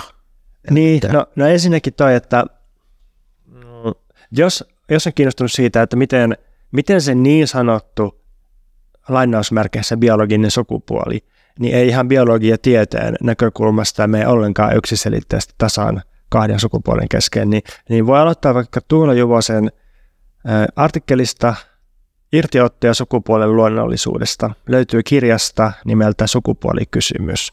Niin, niin, niin aina, aina kun ihmiset, jotka ei todellakaan ole biologia tai, tai lääkäreitä tai mitään, niin tykkää heittää tälle, että mitä se biologinen sukupuoli? Niin tähän on hyvä kysymys. Kannattaa ottaa selvää siitä, että mitä se biologinen sukupuoli, Joo. mitä, mitä niin kuin moninaisuuksia, mitä ongelmia ja, ja kiinnostavia tilastollisia sotkuja siihen sitten liittyy. Todellakin, ja sitten mun mielestä, tai siis musta on itsessään tässä tärkeää, että tarkastaisi sekä sitä, että miten se ihan nykyisen biologisen tutkimuksen mukaan menee, ja myös tarkastaisi sitä niin kuin tieteen historiallista vakiinnuttamisen tapaa, että miten biologisesta sukupuolesta, miten se on saanut tietyn institutionaalisen aseman.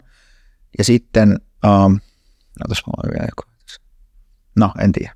Jatka vaan. No sitten kun me chatattiin tästä, niin, niin sitten tota, meille tuli keskustelu. Tämä puhui niin kuin siitä, että, että sukupuolen suhteen mun mielestä valitsee välillä vähän niin kuin ikään kuin liberaalien tai, tai itseään niin kuin hyvinä tai, tai tota, edistyksellisenä pitävien ihmisten keskuudessa valitsee vähän semmoinen löysä postmodernismi. Niin mä ehkä haluaisin vähän avata tätä, että mitä mä ajattelen tämmöisellä löysällä postmodernilla keskustelulla. Mä nyt mä viittaan tällä termillä postmodernismi nyt tässä aika tarkasti Tuija Pulkkisen postmodernin politiikan filosofiakirjassaan kuvaamaan ajatteluun, jossa ilmiöistä löydetään lähinnä vain loputtomia käsitteellisiä kerroksia.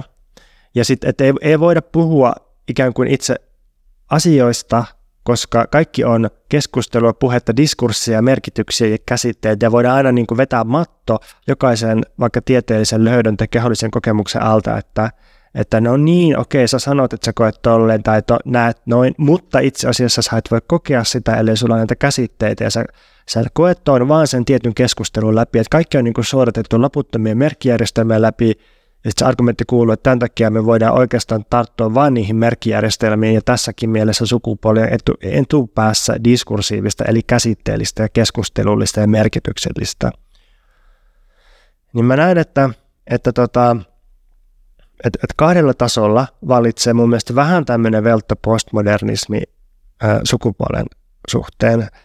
Ja, ja siis ensimmäinen taso on tämmöinen ikään kuin virallinen sukupuolisensitiivisyys, jossa ei oikein uskalleta tai, tai osata yhdistää näitä eri komponentteja, sukupuolen eri komponentteja, vaan vähän niin kuin ujosti puhutaan siitä, että miten, miten niin kuin pitää olla neutraalia, jotenkin varovainen, mikä siis on hyvä asia olla sensitiivinen ja varovainen, mutta, mutta sitten jotenkin se helposti johtaa siihen, että ei pystytä sanoa mitään mistään.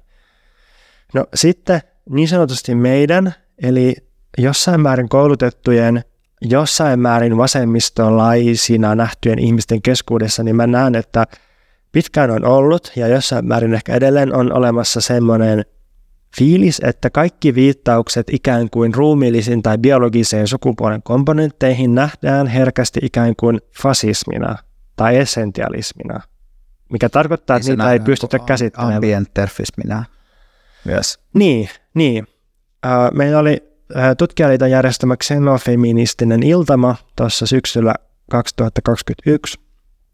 Käsiteltiin xenofeminististä manifestia, jota olin mukana suomentamassa. Ja mä puhuin tästä, tästä tota sukupuolen komponentti käsityksestä siellä, ja sitten puhuin, kun tuon, tuon tota, xenofeministisen manifestin mottohan kuuluu sillä, että jos luonto on epäoikeudenmukaista, niin muutetaan luontoa. Että jos, jos, jos tuntuu, että luonto on jotenkin sukupuolittanut meitä epäoikeudenmukaisesti, niin mehän voidaan muuttaa sitä nykyään, esimerkiksi hormoneilla niin, niin tota, sitten, sitten muistan, että, että siellä sen keskustelun jälkeen yksi semmoinen ehkä oletettavasti vähän mua vanhempi tai samanikäinen henkilö, jonka mä oletan kuuluvan tähän mun mainitsemaan meidän viiteryhmään, niin, niin tuli sanomaan mulle, että onpas kiva kuulla ja tosi harvinaista kuulla sukupuolesta mitään sellaista puhetta, jossa olisi ruumiillisuus tai biologisia elementtejä mukana, koska niin kauan on opetettu, että ei ole mitään biologiaa, vaan luonnontiedekin on vain alistavaa konservatismia.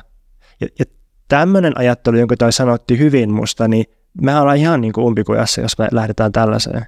Niin, niin tietysti tuolla tasolla mahdollisimman yleisellä tasolla kuvattuna se myös niin kuin on ehkä vaikea ymmärtää, että mistä puhutaan, että, että, että, tavallaan, että, että kun tavallaan sanotaan, että no biologiaa ja sitten jotain muuta, että sitten on vielä vähän niin kuin epäselvää, että, että mistä, että millainen joku konkreettinen tapa vaikka käsitellä sukupuolta silleen, että siinä on jotain biologisia elementtejä voisi olla. No esi- mä, mun mielestä niin kuin nimenomaan transihmiset, jotka on dokumentoinut niiden transitioprosesseja, niin ne näyttää, että mitä, mikä niin kuin merkitys niillä biologisilla komponenteilla on.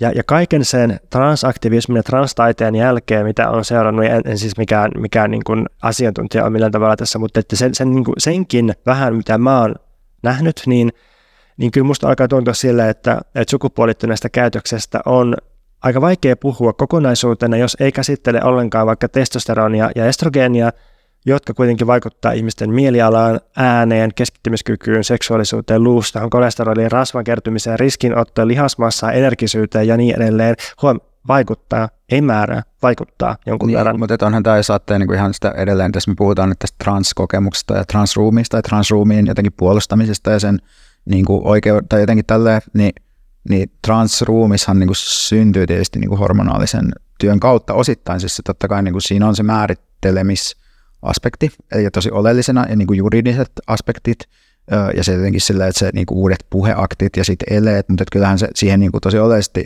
niihin transkamppailuihin, joita meillä tällä hetkellä on, niin nehän liittyy niin kuin just esimerkiksi niin kuin lääketieteellisten hoitojen saamiseen. Niin, joo, ja nimenomaan niin kuin, tietysti tuntuu välillä vähän törkältä tälleen, niin kuin, kun päätyy pakosti tulkitsemaan transihmisten aktivismia ja julkista toimintaa, niin kuin, ja silleen kun itse ei tule transkulmasta, niin sitten miettii, että miten niin kuin paljon kehtaa sanoa sitä, mutta että kyllä mä niin kuin näen, että, että se, se tavallaan niin kuin hyvä asia, mikä siitä transaktivismista ja transtaiteesta säteilee sitten muualle ja kauas läpi yhteiskuntaa, niin on just tämän sukupuolen sommitelmaluonteen niin kuin voisi sanoa, että todistaminen. Niin kyllähän transaktivismi on, niin kuin, kyllä mä koen, että se on meidän puolesta myös. Ehdottomasti, se, se parantaa sun ja niin, mun elämää. Niin, niin, niin ehdottomasti. Mutta yksi asia, mikä tuli vielä mieleen tästä, on niin se, että kun sä sanoit just tuosta, että, että on jossain vasemmistopiireissä sellaista varovaisuutta, että ei uskalleta vaikka sanoa niin kuin mitään, mikä voitaisiin tulkita vähän niin kuin jotenkin, ähm, että tässä niin kuin jotenkin essentialisoidaan sukupuolta tai biologistetaan, niin, niin tuli vaan niin kuin mieleen se, että miten paljon niin kuin keskustelu vasemmistopiireistä tällä tavalla on rentoutunut suhteessa sellaiseen, mikä ehkä joskus aikaisemmin ollut sellaista dogmaattista niin kuin kapitalismista irti pysymisen yrittämistä. Eli tavallaan sellaista, että kun me kaikki eletään niin kuin sukupuoli- tai niin kuin sukupuolijärjestelmässä, me kaikki eletään myös kapitalistisessa järjestelmässä, me ei voida toimia sen ulkopuolella, mutta silti tavallaan on ollut tosi vahvaa dogmaattista kulttuuria siitä, että jotkut sellaista arjen puhetavat ja niin kuin jotkin elämän valinnat ja tällaista pyrkisi jotenkin näennäisesti pysymään sen kapitalismin ulkopuolelta, tai jotenkin tosi varovaisia siihen liittyen. Ja sitten ja sit niin kuin se, että siitä on tullut jopa jotenkin trendikästä vähän niin kuin, että no me voidaan tälle rennosti vähän tehdä tämmöisiä pikkukaupallisia yhteistyötä tai syödä täällä McDonaldsissa, koska meillä on se dogmaattisia vanha vasemmistolaisia, niin sitten mä mietin, että, että ehkä siinä on joku semmoinen analogisuus tavallaan, että, että tietyissä keskusteluissa vaikka joku semmoinen niin kuin henkilökohtaiseen niin kuin puheeseen ja elämään liittyvä dogmaattisuus uh, voi vähentyä ja toisessa se niin kuin voi lisääntyä ja jotenkin tälleen. Joo, totta. Niin ehkä vasemmistossa aina se hankaluus, että, että, että harkinta ja sensitiivisyys ja vaikutusten miettiminen on aika hyvä asia, mutta sitten siis taas sellainen dogmaattisuus ja se jumitetaan sillä tasolla. Niin, niin, niin, ja sitten semmoinen, semmoinen niin jatkuva itserefleksiivinen itse ruoskinta ja, ja kapeutuminen, niin, niin se, se sitten niin kuin lässähdyttää ja lakkauttaa kaiken.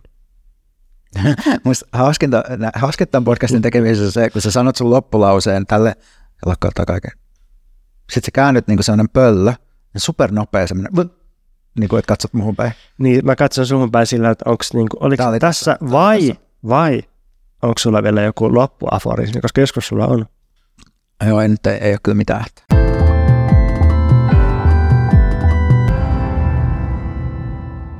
Mitä sä haluaisit suositella? Mä olisin suositella tämmöistä uh, uutta kustantamoa kuin Teatterin uusi alkukirjasto, jonka nimi on musta loistava. Se tuntuu siltä, että se olisi niinku jostain Kreikasta suoraan, että joku teatteri ei ole. Niin ja sitten, että ei, ei niinku alkukirjasto, vaan vielä uusi niin, uusi alkukirjasto. Et perustetaan Aleksandrian kirjasto. Yes, jep. Mutta tota, tämä on siis uusi pienkustantaja, joka julkaisee visuaalisesti tyylikkäitä kirjoja teatterin liittyen. Vähän niin kuin voisi kuvata ehkä teatterin ammattikirjallisuudeksi. Ja tota, ehkä niiden tunnetuin julkaisu on Minun Palestiinan ja Fail, eli Nordadun näytelmän duo, jota nyt täydentää tänä keväänä ilmestyvä Nordadon jonkinlainen kirjoituskokoelma, joka ei tule tältä kustantamalta, koska ei ole teatterikirjallisuutta. Ja tälle teokselle voidaan tässä se varovaisen suositukseen, mutta nyt kun mä luin nämä, tai siis mä oon nähnyt nämä molemmat näytelmät, mutta nyt kun mä luin nämä uudelleen, niin mä huomasin, että mä en niin kuin ihan niin paljon fiilaa ehkä sitä, että miten tässä käsitellään.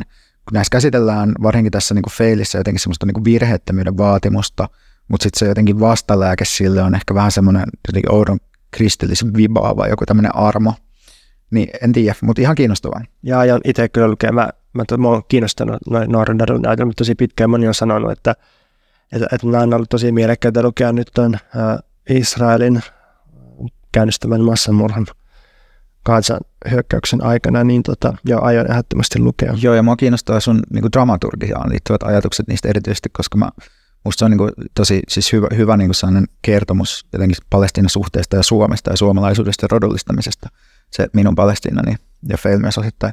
Mutta sitten äh, tämmöinen uusi kirja heiltä on tullut kuin äh, Noidan kehiä nykynäytelmäkirjallisuutta Balkanilta. Ja tämä on siis äh, näytelmäkokoelma, jossa on tällaisia tekstejä, jotka, jotka käsittävät niin yhteiskunnallisia aiheita eri näkökulmista. Ja tässä mun mielestä tässä teoksessa on erityisen siistiä se, että tässä on tämmöisiä niin lukuavaimia, ei tämmöisiä niin lyhyitä vähän niin kuin tekstiä avaavia johdantotekstejä, joita on siis kirjoittanut Klaus Maunuksella, Laura Gustafsson, Sirpa Kähkönen, Susanna Kuparinen ja Riikka Pulkkinen, niin tämä on kiva idea, mutta tämä voisi olla, se olisi vaikka jossain romaaneissakin voisi olla, vaikka se olisi ehkä vähän outoa. Lukuavaimia.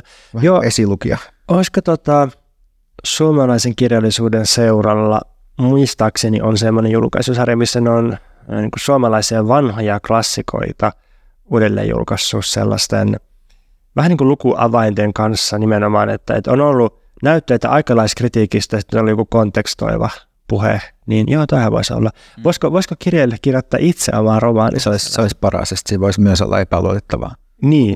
niin. Uh, ja sitten huom, huom, uh, PP-kirjakaupasta kuulemma saa näitä kirjoja halvemmalla kuin mistään muualta. Näin on siis ilmeisesti kustantaja itse lausunut, kun on nähnyt niiden kirjojen hinnat. Uh, eli tekstin talossa vanhassa leipotehtaassa on pienki, uh, pienin tai vähälevikkisen kustantu, vähälevikkisen kirjallisuuteen erikoistunut PP-kirja. Mun on pitänyt asettaa itselleni sellainen sääntö, että mä en saa mennä PP-kirjakauppaan, koska mä uhkaan nostaa sen tyhjäksi, niin joo, ei, ei ole Prokuru kirjakauppa tämä PP. Ei vielä. Toi, joo, no sitten suositellaanpa myös äh, DocPointia.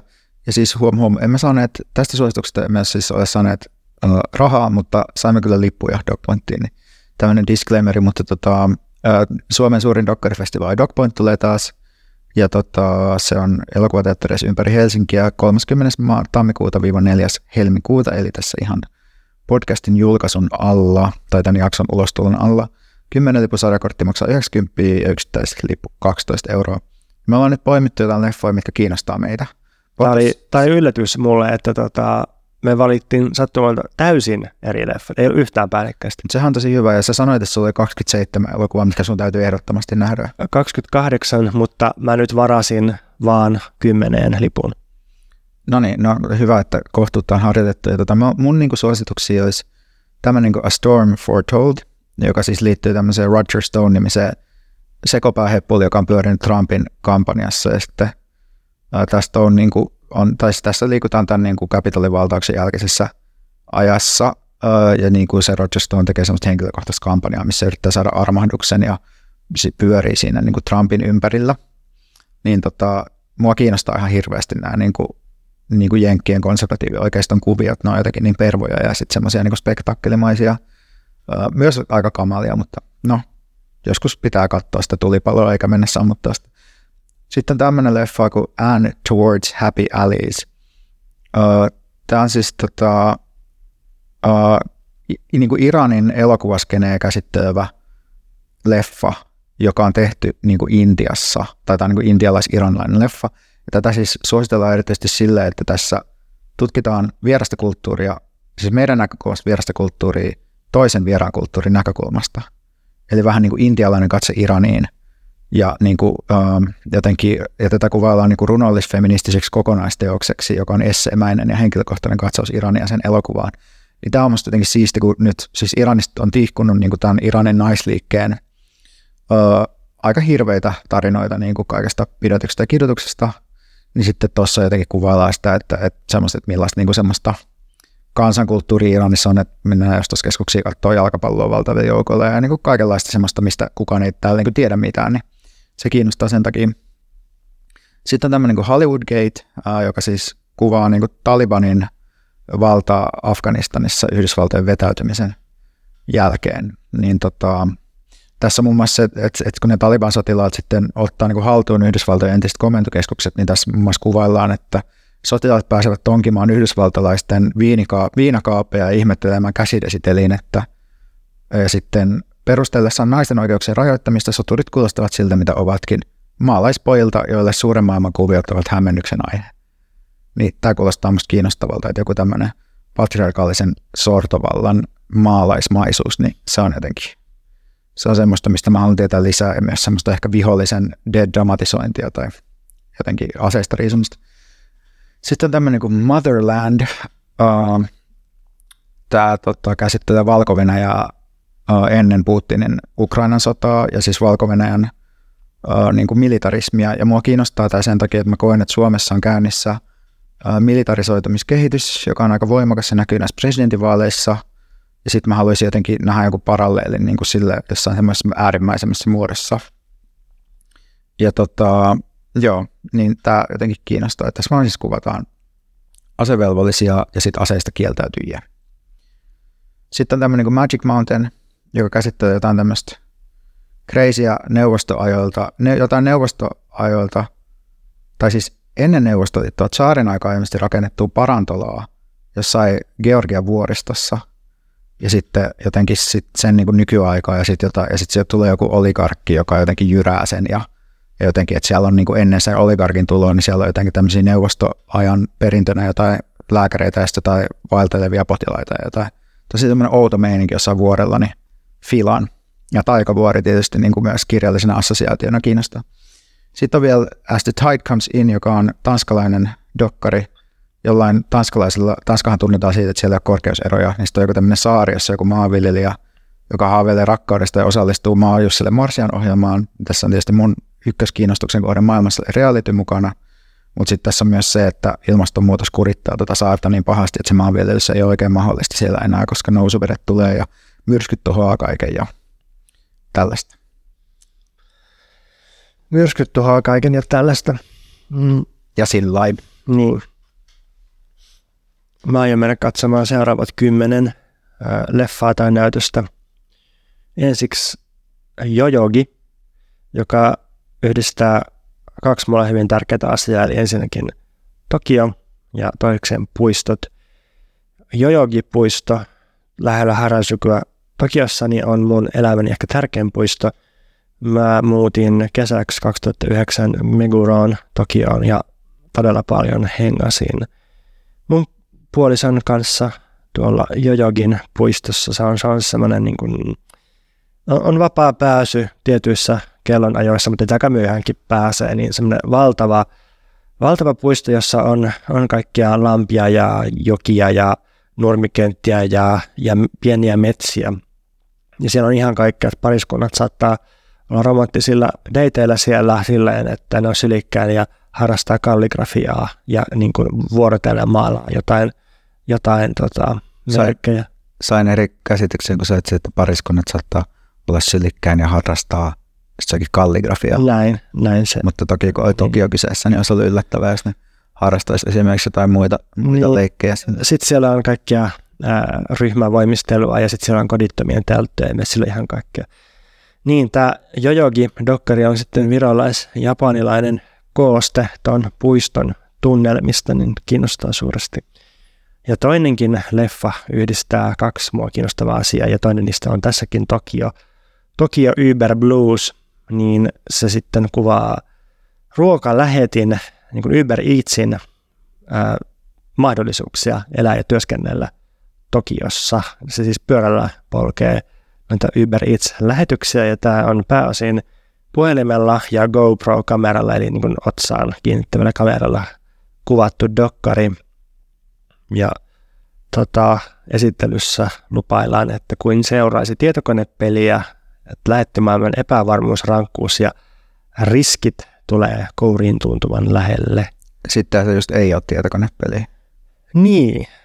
Kiinnostavaa. Kiinnostavaa pitää ottaa selvää, että mistä, mikä, mikäs on juttu. No sitten Vista Mare kuvaa rantaloman synnyttämistä, siis että, että miten paljon työtä ja miten, miten se vaatii niin työntekijöiltä aurinkorannoilla, että saadaan tämmöinen turisteille rantaloma-kokemus. Niin, niin tämmöisten kulissien pystyttäminen ja, ja sitten sit tosiaan se, se niin kuin, mm, hedonismin tai, tai sellaisen niin kuin loikoilun tuotanto, niin se, se kiinnostaa mua aina. Ja se aurinkolomaa kiinnostaa myös. Joo, todellakin. Siis musta nämä sun leffatkin alkoi kiinnostaa mua todella paljon. Kiva, kiva kuulla. Se on kiva, jos mun leffat tässä alkanut kiinnostaa sinua, mutta kaikkea ei voi saada.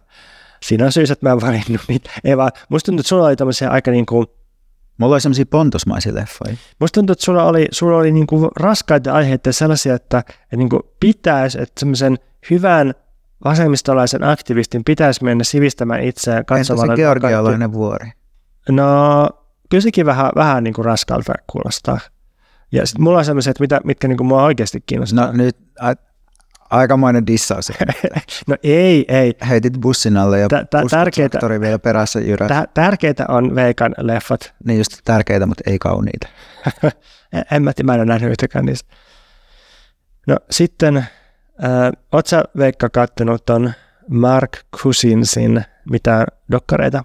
Mä en tiedä, kerro mitä se okay.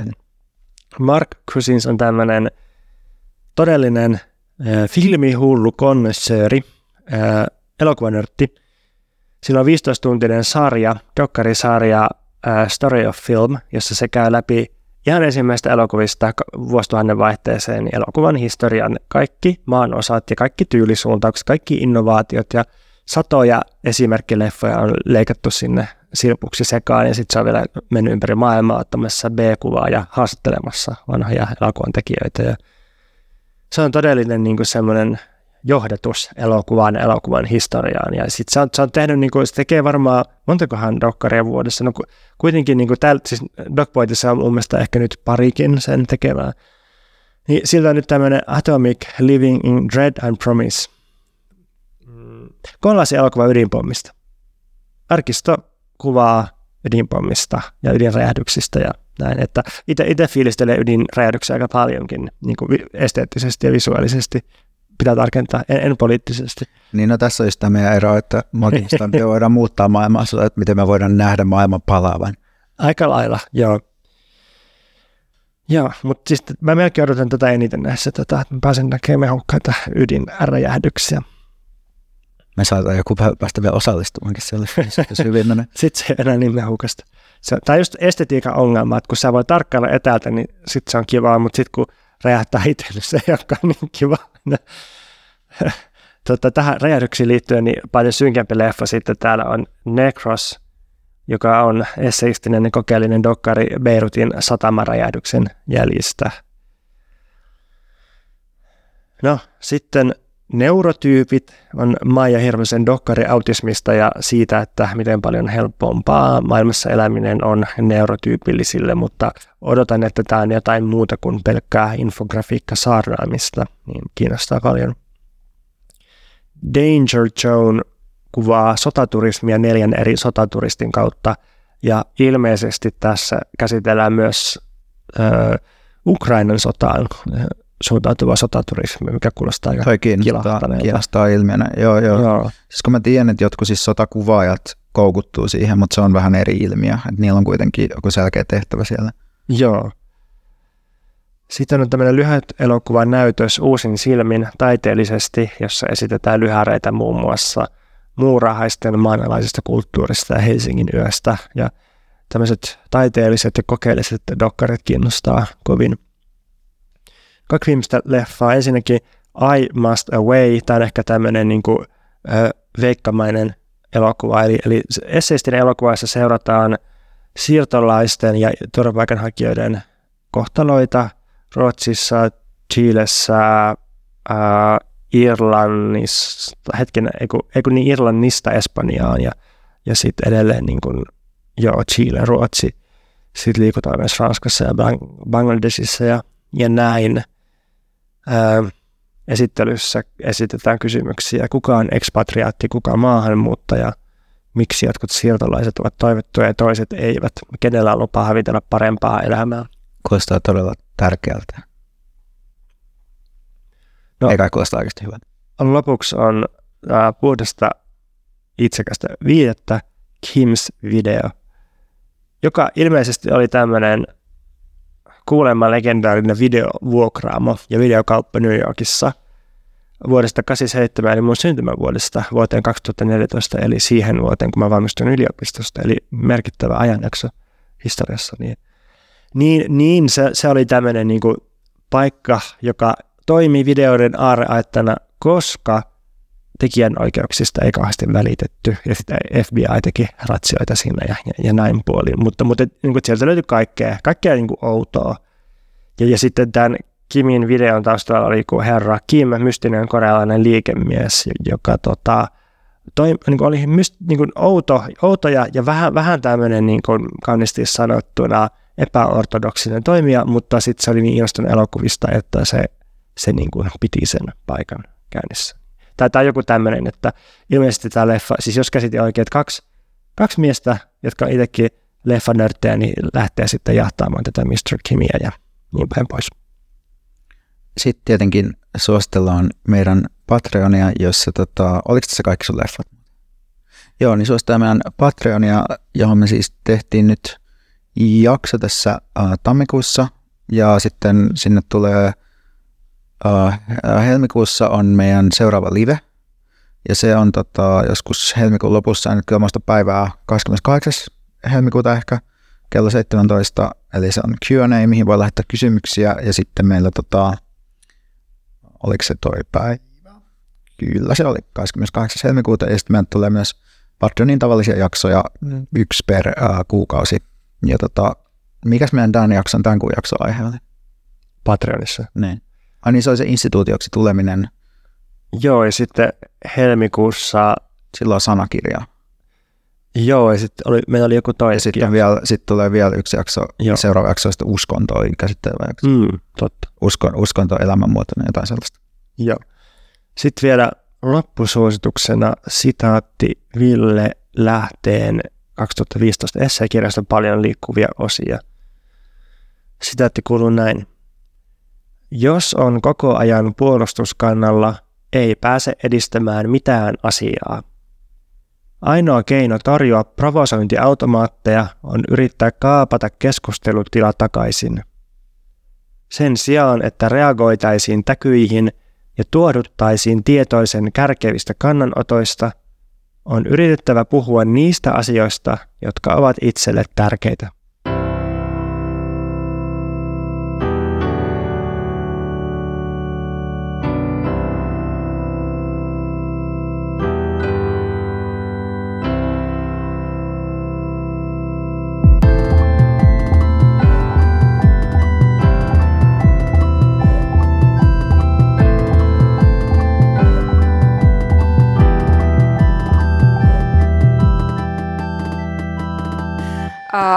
Keväällä itärajalla lumet alkavat sulaa, rajan ylittäminen on helpompaa. Mitä teet siinä kuvitteellisessa tilanteessa, että jonain aivan tavallisena tiistaina Lappeenrannan tienoilla maastorajan ylittää luvatta yli 200 ihmistä Pekka Haavista? Totta kai tasavallan presidenttinä olisin tilanteesta äärimmäisen huolestunut.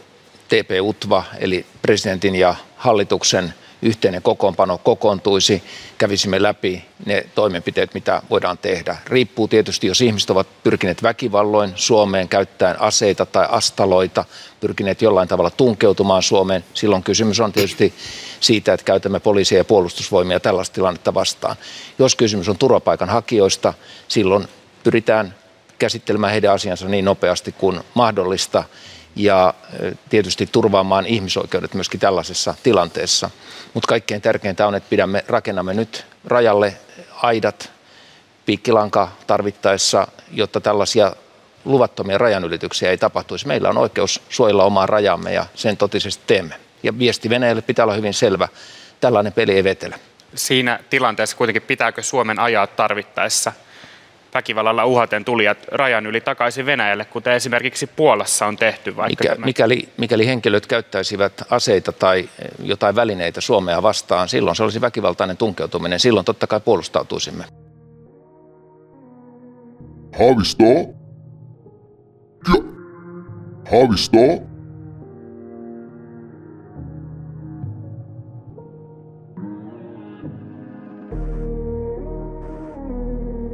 Haavisto? Ja. Haavisto?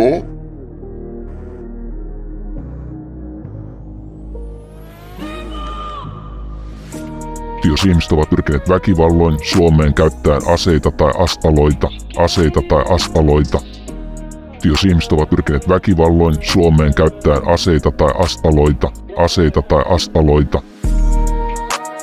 mutta kaikkein tärkeintä on, että pidämme, rakennamme nyt rajalle aidat, piikkilanka tarvittaessa, jotta tällaisia luvattomia rajanylityksiä ei tapahtuisi. Meillä on oikeus suojella omaa rajamme ja sen totisesti teemme. Aseita tai aspaloita, aseita tai aspaloita. Sen totisesti teemme.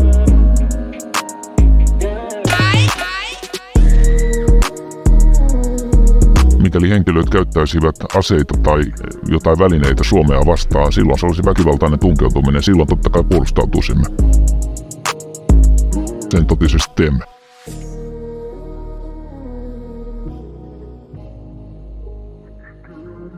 Jos kysymys on turvapaikanhakijoista, silloin yritetään käsittelemään heidän asiansa niin nopeasti kuin mahdollista ja tietysti turvaamaan ihmisoikeudet myöskin tällaisessa tilanteessa.